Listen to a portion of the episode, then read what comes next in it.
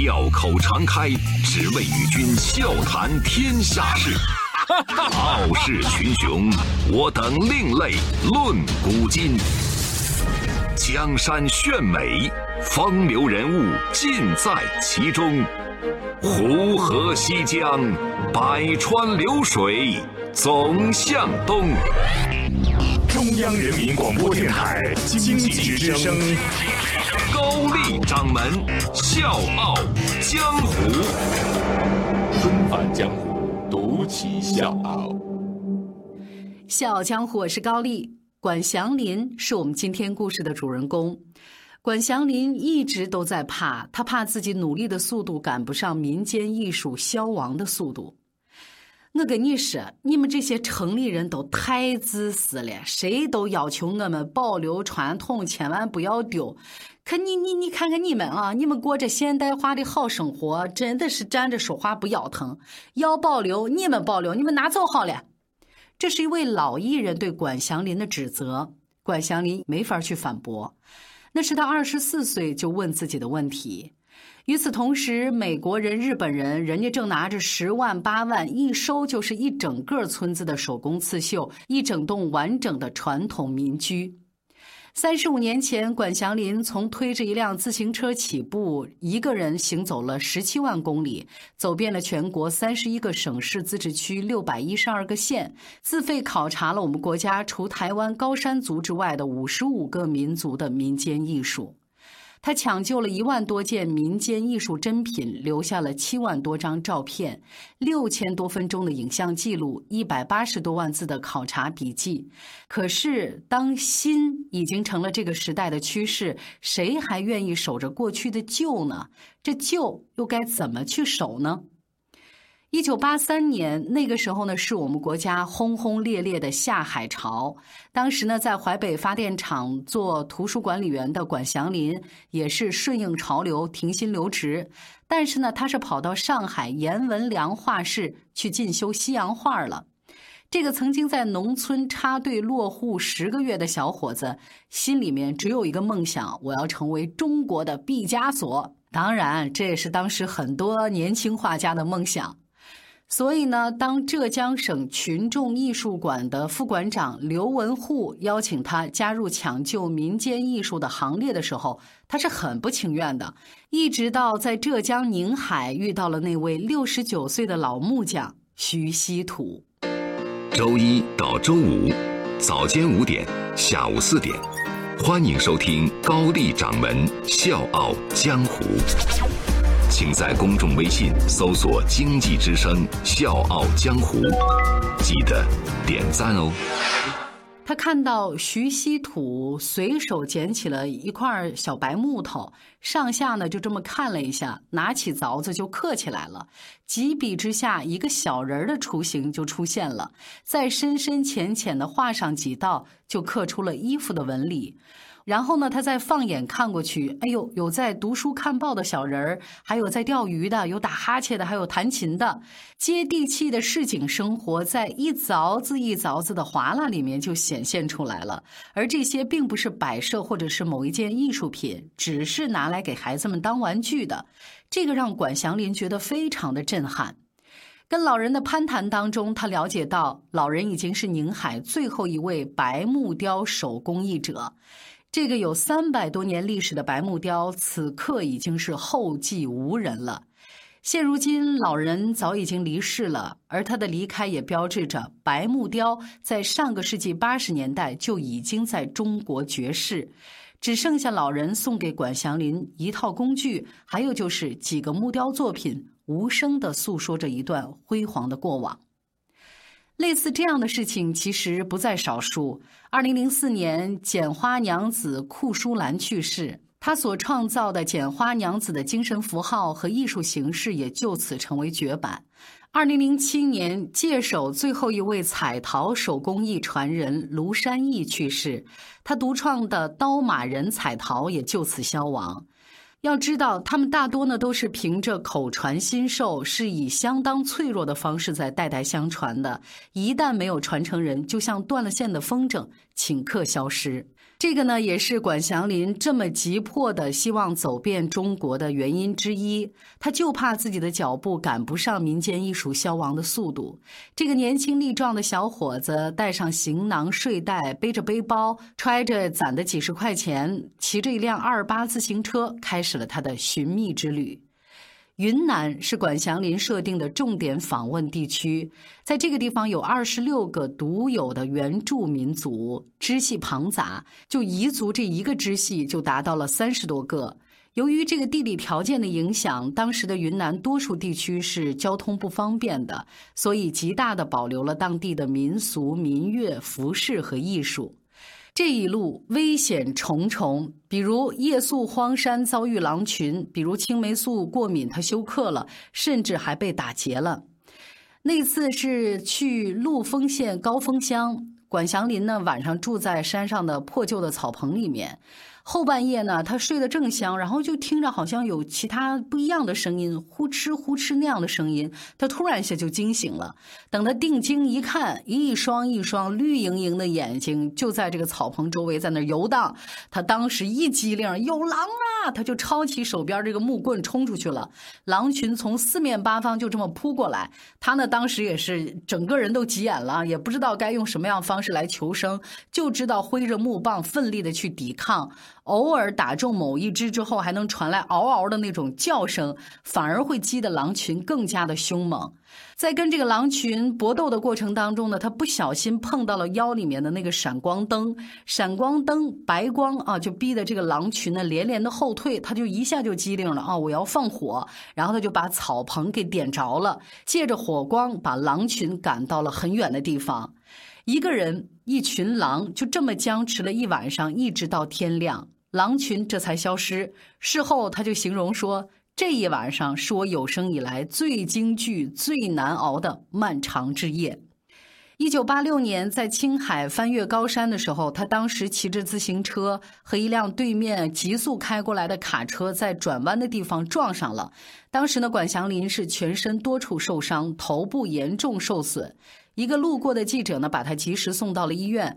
这才抢救过来，而他的旅程也因为这次车祸被迫终止了十二年。这十二年的时间，管祥林从来没有停下搜集民间艺术的工作。借着养伤的时间，他不但是细细整理了这三年的收获，还在图书馆里面通过查阅古籍，积累了大量的资料。一九九八年，三十九岁的管祥林整理行装，开着一辆赞助来的切诺基重新上路。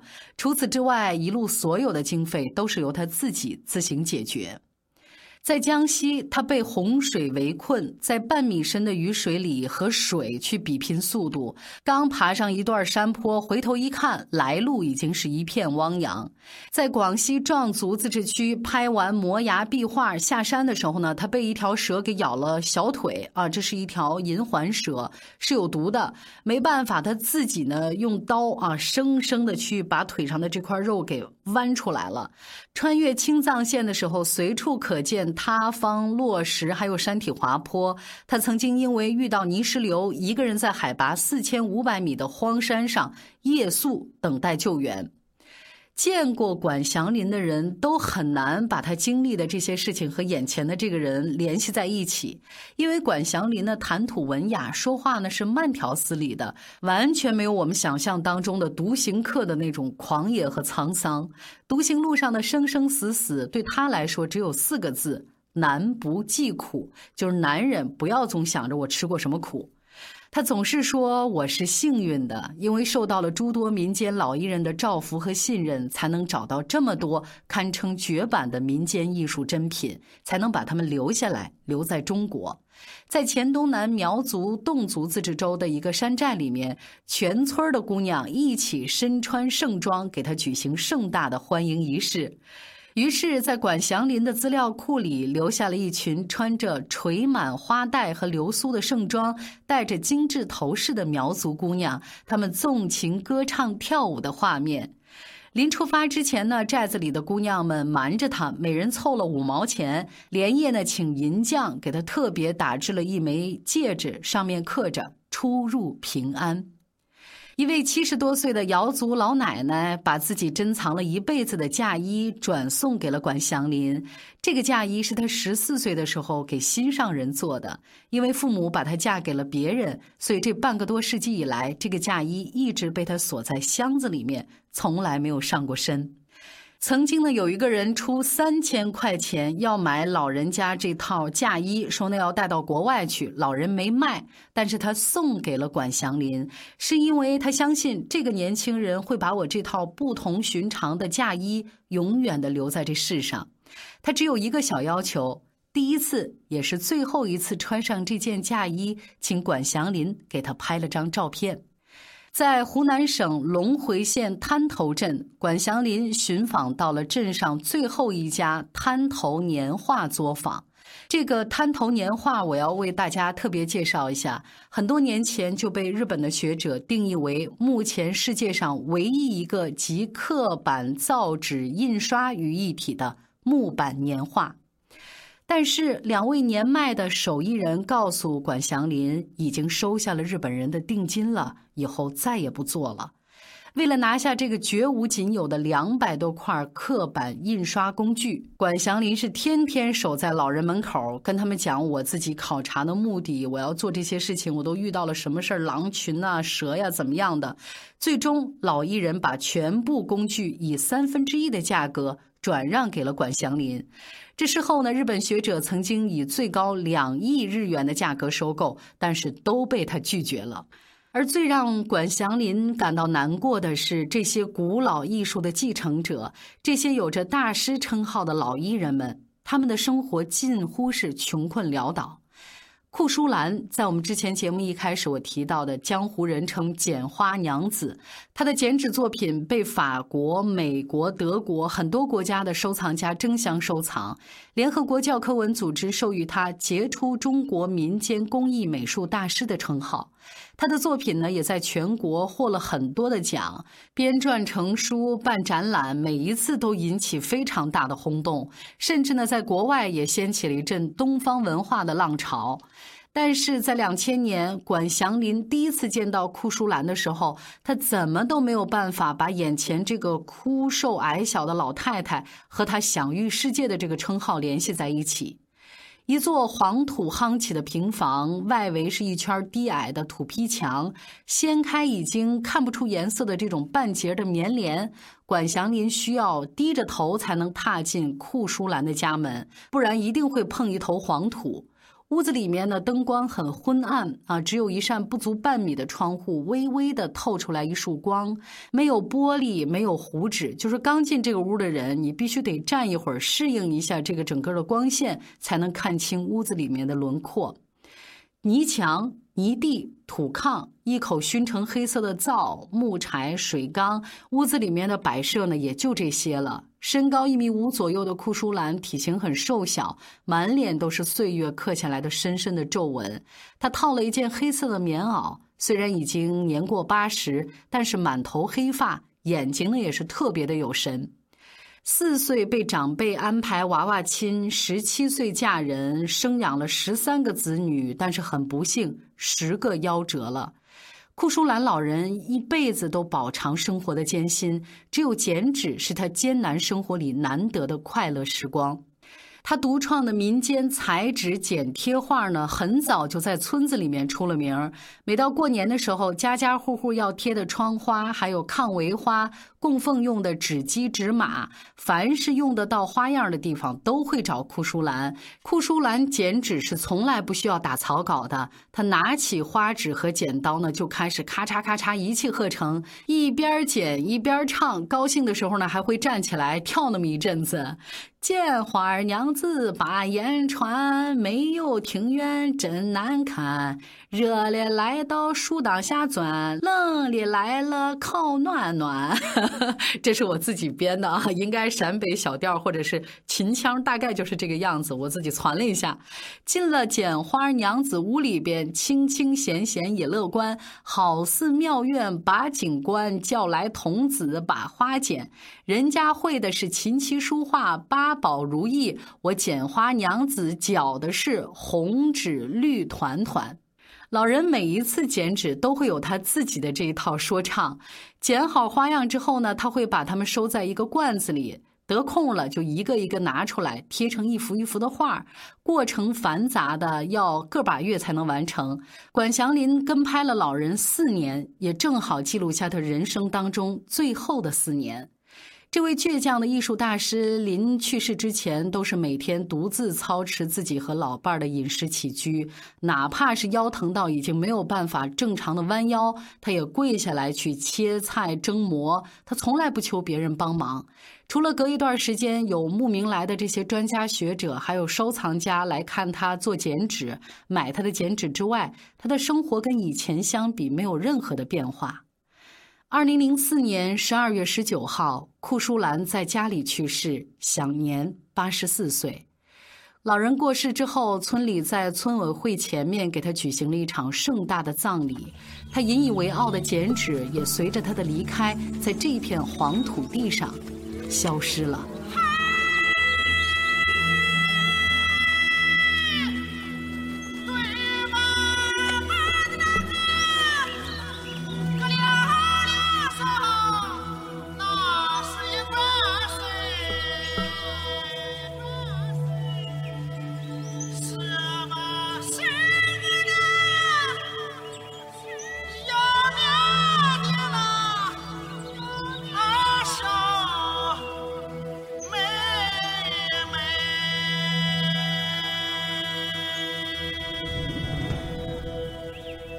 在后来的采访里，管祥林提到这段经历，依然是控制不住自己的情绪。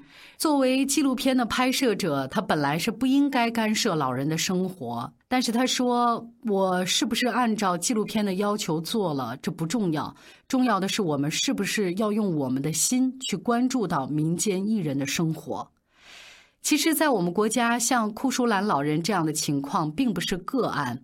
二零零一年，管祥林在甘肃一个穷乡僻壤，终于找到了他苦苦找了十七年的窑洞皮影。这个呢，是一种在窑洞里面表演的袖珍皮影。而这位全国唯一一套窑洞皮影的拥有者，穷的只剩下一条被子。老人把一套清代末年制作的完整窑洞皮影送给了管祥林。在管祥林创办的五六非遗网上，有一个子目录，名字叫《消亡馆》。每一篇文章都记录了一段失传的民间技艺和一位大师的离去。被文化部授予民间艺术家称号的苗疆刺绣大师王安利、剪花娘子库淑兰、陨落的刀马人卢山义。这些老人身负无价的民间艺术，他们的作品可能早都走出国门，受人追捧了。但是他们的生活依然清贫，最终随着他们的离去，一门传了千百年的手艺也就此消散了。吕胜忠老师在《再见传统》这本书里面，曾经记录了几段录音文字，来自于这些民间的老艺人。老艺人们会说，剪花子过去贴是好看，现在贴怪得很。实兴啥啥就好。现在板檐子也不兴了，人家厨房里面有柜子，又整齐又干净。还有这个兴玻璃呢，也兴了十四五年了。过年的时候呢，剪着破烦的很。儿女们呢都不爱我贴上了，人家就嫌扫兴呢。讽刺的是，被一些人看作是过时扫兴的东西，在国外藏家的眼里，成了来者不拒的艺术珍品。在贵州一个偏远的苗族村落，管祥林呢，他凑够钱想去回那个寨子里面去收东西，但是呢，被人家告他说有一个外国人呢坐在村子中间一件一件的收购那些需要六七年时间才能手工刺绣完成的民族服饰，只要村民敢卖，他就照单全收。最终呢，是以八万多人民币的价格带走了村子里面所有的手工服饰。